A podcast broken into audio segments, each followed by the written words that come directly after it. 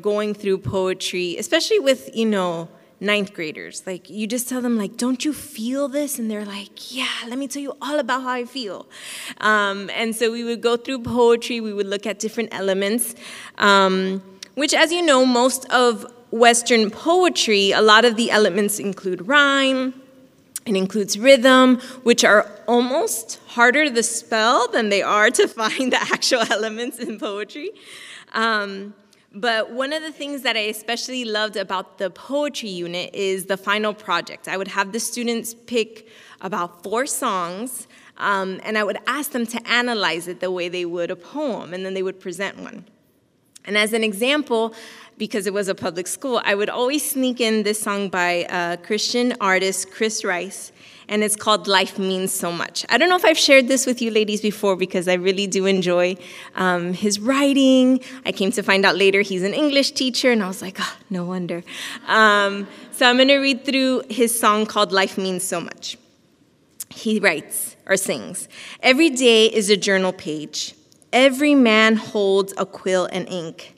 And there's plenty of room for writing in all we do, believe, and think. So, will you compose a curse, or will today bring the blessings? Fill the page with rhyming verse or some random sketching. And the chorus says, Teach us to count the days, teach us to make the days count. Lead us in better ways. Somehow our souls forgot. Life means so much. Life means so much. Life means so much. Every day is a bank account and time is our currency. So no one's rich, nobody's poor. We get 24 hours each. So, how are you going to spend? Will you invest or squander? Try to get ahead or help someone who's under. Teach us to count the days, teach us to make the days count. Lead us in better ways. Somehow our souls forgot. Life means so much. Life means so much. Life means so much. Has anybody lived who knew the value of a life? And don't you think giving is all that will prove the worth of yours and mine? Teach us to count the days. Teach us to make the days count. Lead us in better ways. Somehow our souls forgot life means so much. Every day is a gift you've been given. Make the most of the time, every minute you're living. Every day is a gift you've been given. Make the most of the time, every minute you're living. So I love how songs combine so many elements of Western poetry, like rhyming and rhythm, as well as some elements more common in poetry from other cultures. Specifically, when speaking of, of Hebrew poetry, um, when someone would sit down to write poems, they wouldn't like start, you know, all these rhyming words. Instead, they would do a lot of contrasting of ideas. So rather than rhyming with words, they would sort of rhyme with ideas and, and show opposites, show contrast. Another thing that would often be used in Hebrew poetry is repetition. So, this idea of saying the same stanza over and over, the same chorus over and over, is very similar to the way just poetry worked in general in Hebrew cultures. And opposites are a funny thing, aren't they? As a matter of fact, what we're going to do today is we're going to go through the 18 chapters, Lord willing, and we're going to see the contrast that each one shows, the difference, the choice that we have between living for the Spirit or, better said, versus living for the flesh. So if you want to take a jog down memory lane with me and pretend you're in my English class, the way I would suggest to set up our notes would be in three columns. So you would have Psalm as column one. You could already number that 1 through 18. Then your second column will be Spirit. And then the third column, Flesh. So we'll go through each Psalm, 1 through 18. Then we're going to see in each one the decision we can make for the Spirit versus the flesh. Because that is the greatest contrast the life of any believer will experience the stark difference between the spirit and the flesh. You see, ladies, we have an opportunity in every decision we make to feed one or feed the other our spirit or the flesh. Now, I, I did want to make a side note that there's so many things in these 18 Psalms. I'm sure as you were going through the questions and in your personal study and even in your small groups, right, there wasn't enough time to really unpack everything that was in these Psalms. My prayer is that the Lord would reveal to you more abundantly the riches found in His Word, how the Psalms point to Christ the rich metaphors comparing the fullness that we have of this life in Christ to things like trees and sheep, the beautiful language that conveys these deep sighs of the human heart and mind, but we just don't have enough time to cover all those things. And by all means, if the Lord points something out and you want to um, geek out with me, my, my nerd heart would super love to have any of those conversations afterwards. Or again, there's just so much in any of in every and any of these psalms that we can unpack. But just for our time today, we're going to look specifically at contrast. I was reminded of our retreat last year, the how much more right? And every time we go through God's word, maybe it's a very familiar chapter or for the first time, there's always so much more waiting for us as we dig deeper. So let's dive into chapter one of the Psalms. The contrast that we're going to see there is fruitfulness versus fruitlessness. So we can either be fruitful if we're living according to the Spirit, or we'll be fruitless.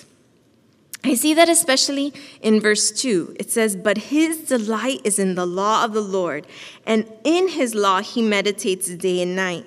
We can jump down to verse 4. The ungodly are not so, but are like the chaff which the wind drives away.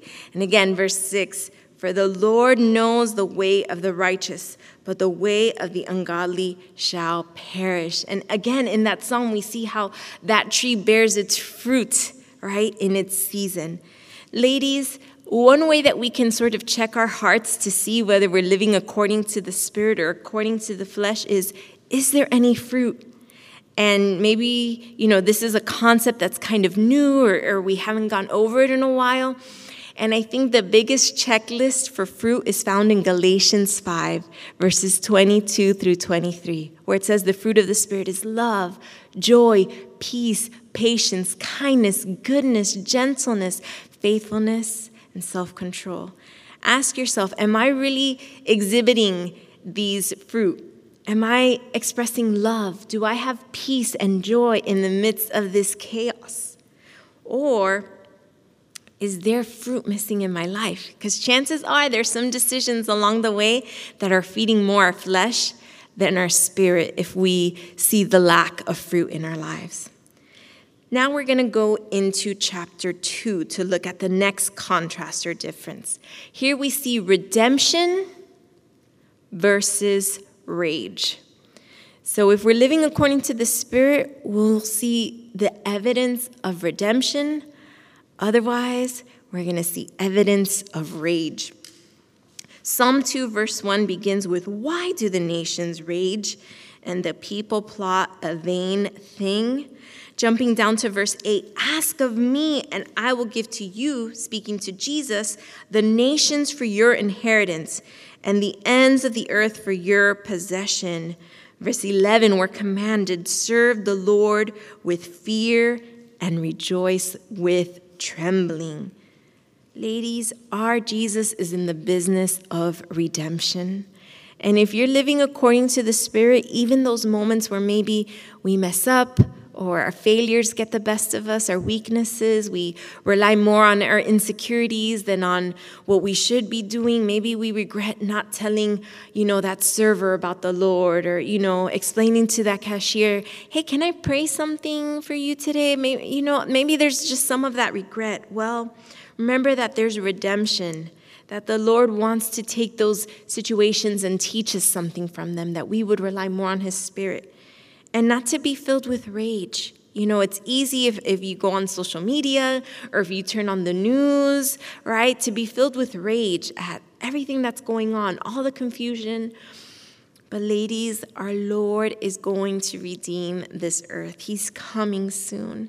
And so we don't have to be, you know, filled with rage. We could remember that He is a God who redeems. Looking now at chapter 3.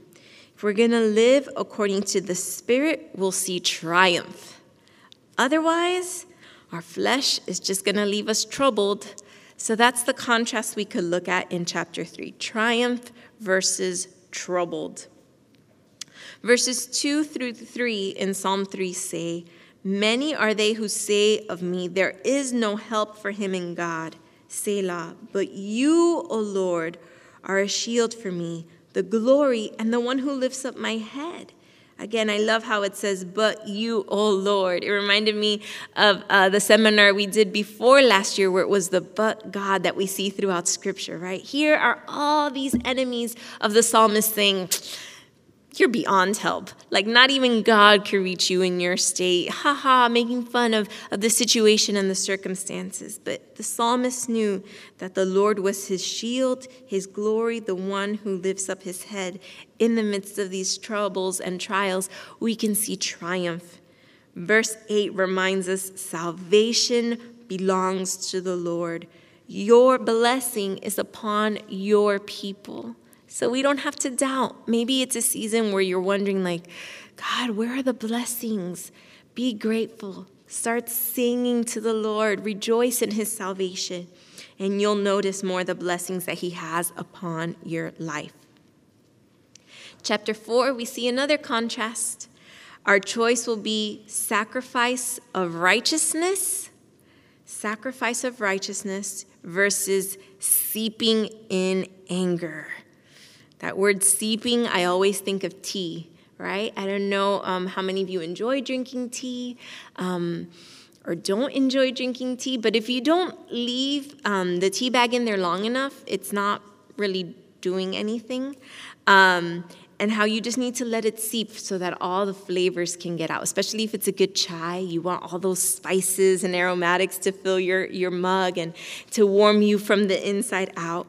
So we can either seep in anger or we can have sacrifice of righteousness in our life. And sometimes the very thing we have to sacrifice is the right to act out in our anger. Maybe you have every right to be angry at a situation, but that psalm reminds us don't let the sun go down on your anger, right? Be angry and do not sin. We can also pick up in verse 3, it says, but know that the Lord has set apart for himself him who is godly. The Lord will hear when I call to him.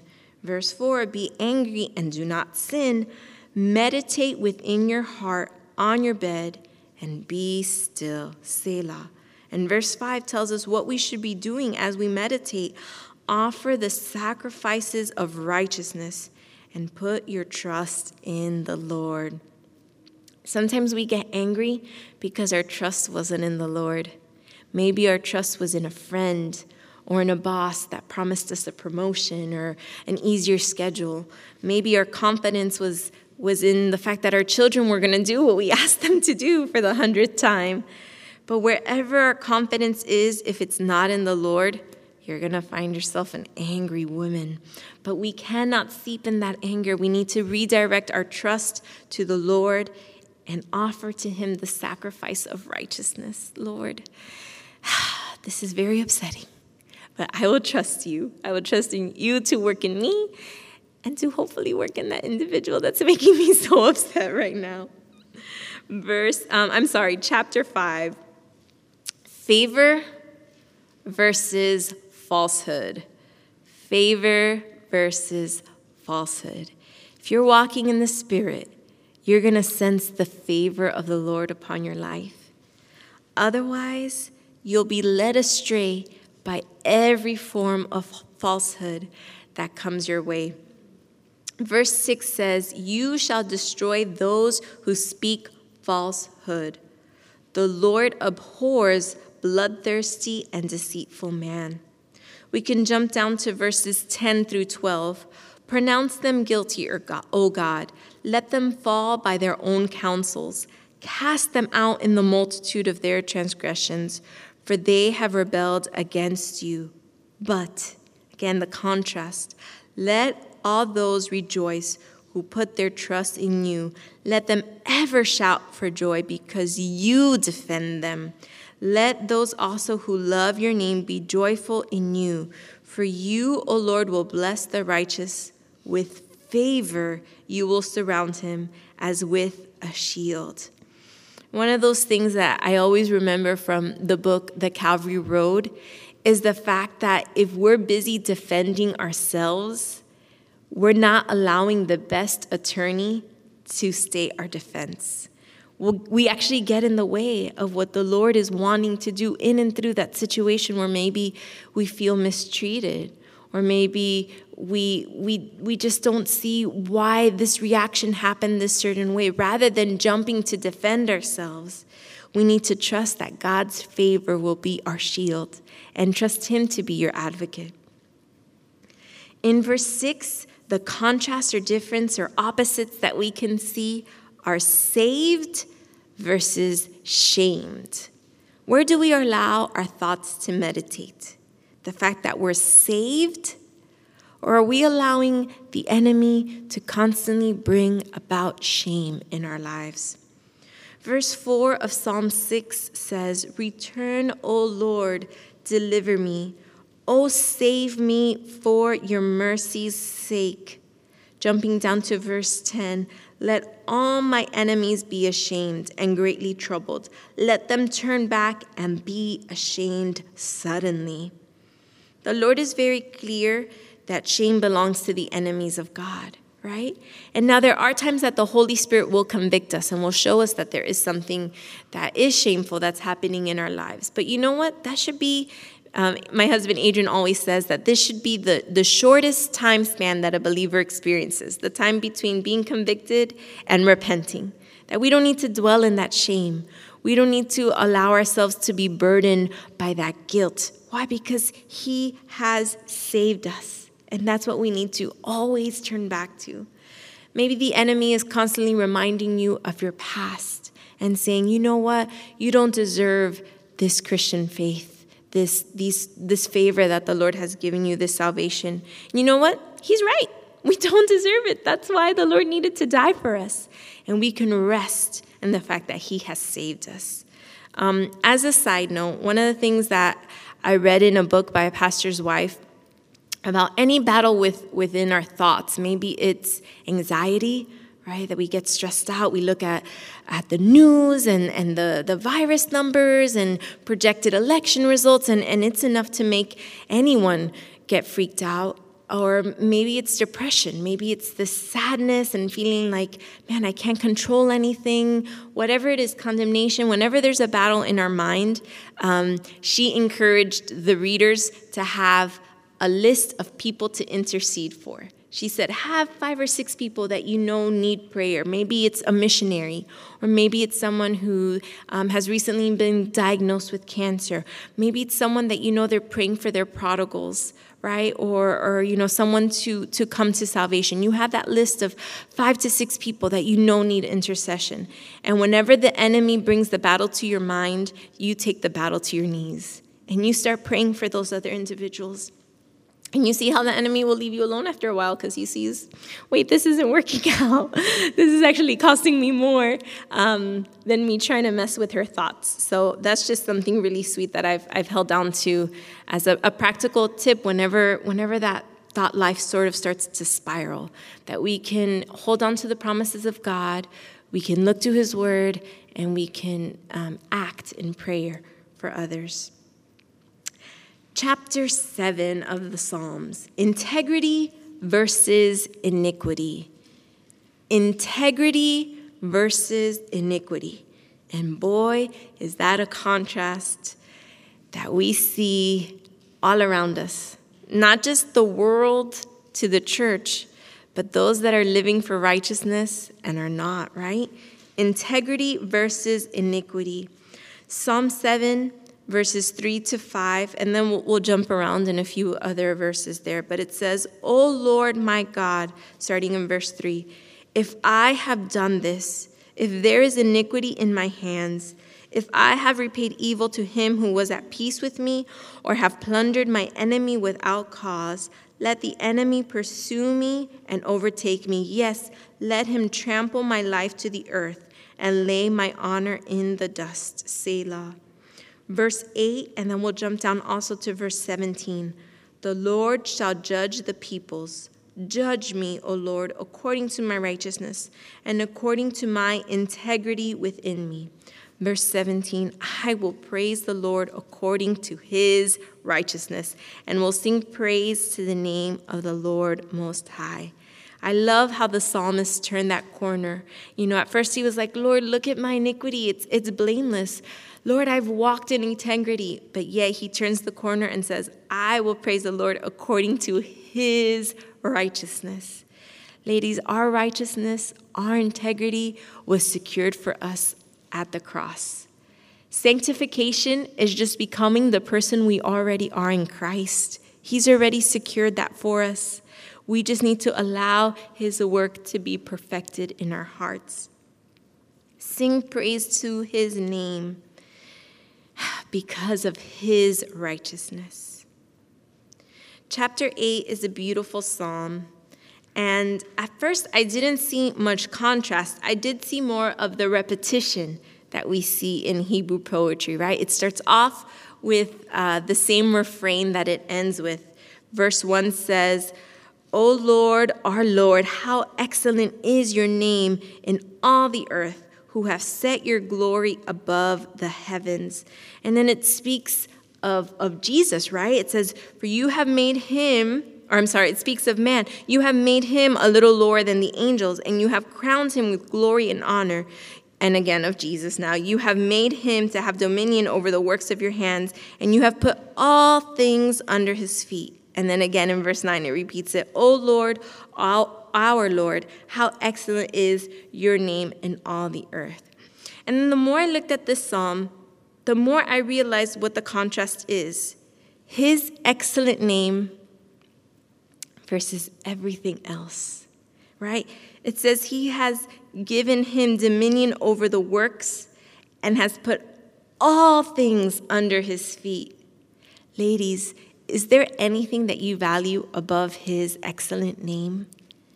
Oof, that's a hard one, right? Because at first we want we want the answer to be no, of course not. Like I treasure his excellent name above everything else. But we got to allow the Lord to really show us if there's anything that we are valuing more than his excellent name. Because if there is, chances are We've been feeding our flesh in some decision more than we've been feeding the Spirit. It's His excellent name versus everything else. Chapter 9, the contrast we will see here is refuge versus reproach. Refuge versus reproach. Oh, there's so many good verses in this psalm. Um, oh, only halfway, and more than half our time is up, but the Lord knows. So you can go ahead and if, if you're following along your Bible, you can circle verses 9 and 10, 16 through 17, and verse 20 to see how the Lord is that refuge for the oppressed, you know, and if not, there will be a reproach. And again, I was so blessed going through these Psalms and seeing how often the Lord says that He is the one who's the defender of the weak and of the oppressed, and how so many in our culture and in our society are trying to look for refuge in other places. And the more I see their message, the more they're looking for retribution and revenge more so than, than a refuge. And so I just pray that the Lord will give us that wisdom and would put in our path those, um, those individuals who've, who've been beaten up on the road, right? That we would be that good Samaritan. That it happens so often one on one. That the Lord will put someone in your path to minister to, to share the love of Christ with. And it's not about, you know, an entire people group, you know, but it's so much more about that individual's need for Christ. To turn to the Lord for refuge and to not um, allow the enemy to bring reproach because of race, because of past sins, because of anything else, because the Lord is our refuge. Chapter 10, um, the contrast. Okay, so each, each element is a little bit long. In the spirit, we will have preparation leading to protection, preparation leading to protection In the flesh, Psalm 10 points out that there will be pride, which leads to perishing. So we can either have preparation leading to protection or pride, which leads to perishing. Verse 17 says, Lord, you have heard the desire of the humble. You will prepare their heart and you will cause your ear to hear. And I think of that, how the Lord prepares not only our ways, but our hearts. I don't know if that's ever happened to you that maybe you were about to face a tough time and then you look back and you're like, hmm, there was a teaching on Sunday, and there was this verse in my Devo, and there was this God's Way radio friends and family spot that I heard last week, and it was preparing your heart for that difficult time. Also in chapter 10, you can circle verse 4 or jot it down, and verse 16 the Lord is king forever and ever. The nations have perished out of his land. To me, the saddest thing is that they didn't have to perish. I always hold on to that promise, right? In, in John 3 16, that God so loved the world, right? That he gave his only begotten Son, that whosoever believed in him would not perish, but have everlasting life. There's another contrast that we see there in Scripture. Okay, chapter 11 virtue versus violence. Virtue versus violence. And really, it's the whole psalm. Like, all the verses are so great. Virtue versus violence. The psalmist um, brings up the fact that the Lord is in his holy temple. He's enthroned. His eyes see. He tests the hearts of men. He tests the righteous and the wicked, and the one who loves violence, the Lord hates. Virtue versus violence. Chapter 12, we have pure words, pure words versus prattling. And prattling, all it is is idle talk, blah, blah, blah, blah, blah, right? So we can either have pure words or prattling. Verses 2 and 6 say, They speak idly, everyone with his neighbor, with flattering lips and with a double heart they speak. Verse 6 shows us the contrast that the words of the Lord are pure words, like silver tried in a furnace of earth purified seven times. So, do our words look more like the world's, or are they pure words? Because again, what are we feeding? Our spirit or our flesh? And that was for chapter 12. Moving on to chapter 13, we can either experience the bountiful blessings of the Lord, or we'll get caught up in the blame game, blaming others. How Psalm 13, 1 and 2 says, How long, O Lord, will you forget me forever? How long will you hide your face from me? How long shall I take counsel in my soul, having sorrow in my heart daily? How long will my enemy be exalted over me? The psalmist is struggling. David is saying, Lord, this is your fault. This is my enemy's fault. This is the fault of the own advice that I give myself. He was caught up in that blaming game. But later he says in verse 6 I will sing to the Lord because he has dealt, dealt bountifully with me. Now, I don't know about you, but I don't think much changed in the course as he was writing that psalm. It wasn't like, you know, all of a sudden, oh, all my problems are fixed by the time I got to verse 5. I think what happened is that he recognized, Lord, who am I kidding? Why am I complaining? Why am I blaming others? You have given me bountiful blessings. So often it's a matter of perspective that needs to change more so than circumstances. Chapter 14 consecration versus corruption. The fool has said in his heart, There is no God. They are corrupt. And that word corrupt gets repeated in that psalm. And then in verse 7, the psalmist says, Oh, that salvation of Israel would come out of Zion. When the Lord brings back the captivity of his people, let Jacob rejoice and Israel be glad. And we know that Zion is God's chosen people, they have been consecrated to himself. Are the things in your life filled with consecration? I'm going to dedicate Sundays to the Lord. I'm going to dedicate, you know, this time of, of maybe my family meal or, you know, my hobbies, are they consecrated as unto the Lord? Or is there a lot of corruption therein? Chapter 15, We can either spend time abiding or always trying to take the advantage.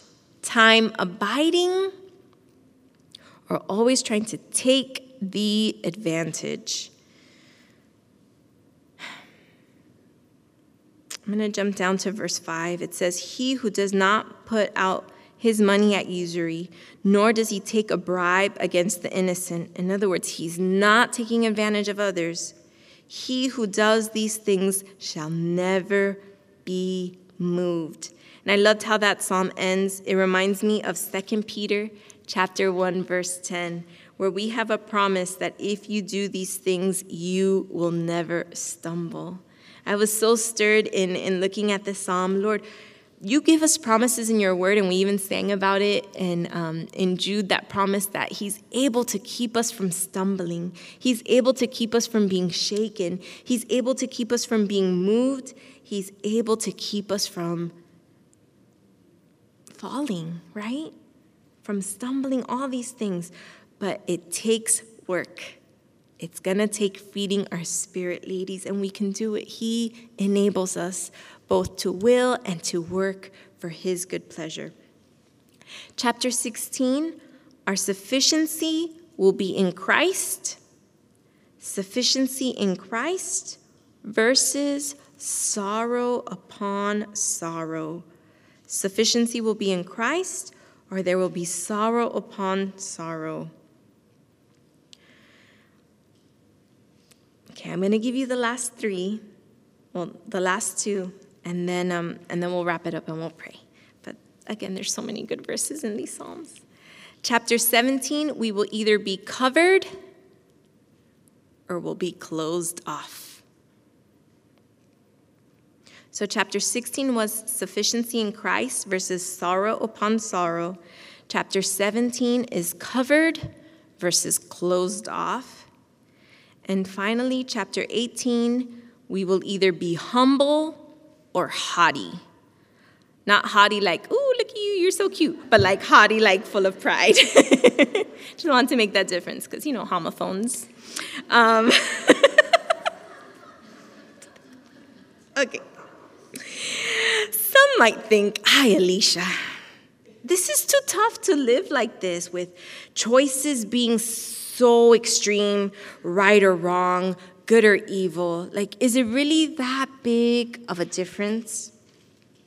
But think of how freeing if we would take every worry, every thought, every feeling, every social media post we're thinking of posting, every word, every action, every food choice, our parenting styles, our studies, our work issues, our entertainment options, and we would just surrender it to the Lord, right? We don't have to worry about consequences. We don't have to worry about hiding it from anyone. Think of how freeing that is. Lord, what do you want me to do? He's promising us a blessing. He's promising us his covering. He's promising us himself. It brings me back to uh, the Chris Rice song, Life Means So Much. It's actually based in one of the Psalms, Psalm 90, verse 12, which says, So teach us to number our days, that we may gain a heart of wisdom. And ladies, as we're getting closer to his return, the biggest difference or contrast that we really need to choose between is are we numbering our days or are we numbing them? Are we so hurt or so confused or so scared that we would rather numb them with feeding the flesh? Or are we going to say yes to our spirit, realizing how few days we have left? Let's pray. Dear God, we thank you for your word. I'm so thankful for each and every one of the ladies here, God, that they came to seek you, to be refreshed by you, to be encouraged and filled by you. How we thank you that you haven't left us alone to figure out this spiritual walk on our own. But God, you promised to guide us, to counsel us, to fill us, to be a blessing to others, to be a blessing to you. Lord, you know each of my sisters' heart. You know their struggles. Lord, you know the areas where, where they're victorious, where they're feeding their spirits. And Lord, you also know those areas where, where we're weak and we've given way so much to the flesh that maybe it feels like we could never get it back. But Lord, we thank you that you died on the cross for that and that your sacrifice is sufficient and that there's nothing that your blood, Lord, can't cover, can't redeem, can't change. Lord, would you help us surrender? Would you help us to see the glory that awaits in offering you the sacrifice of righteousness, God? Lord, I don't know if it's an insecurity or a doubt, a fear, a secret sin. Lord, I don't know what's going on, but you know. Would you gently and firmly and clearly show us, God, how we need to number our days instead of numbing them? Lord, thank you for your word. I thank you so much for the Psalms. God, help us to grow and to draw closer to you. It's in your name that we pray. Amen. Ladies, you are loved first and foremost by the Lord. Secondly, by your church family here. I love you so much. Um, if there's anything that you need prayer for, I'm available. I know the ladies who were serving you in your group discussions are also available, and we would love to pray with you. Otherwise, we'll see you next time. God bless.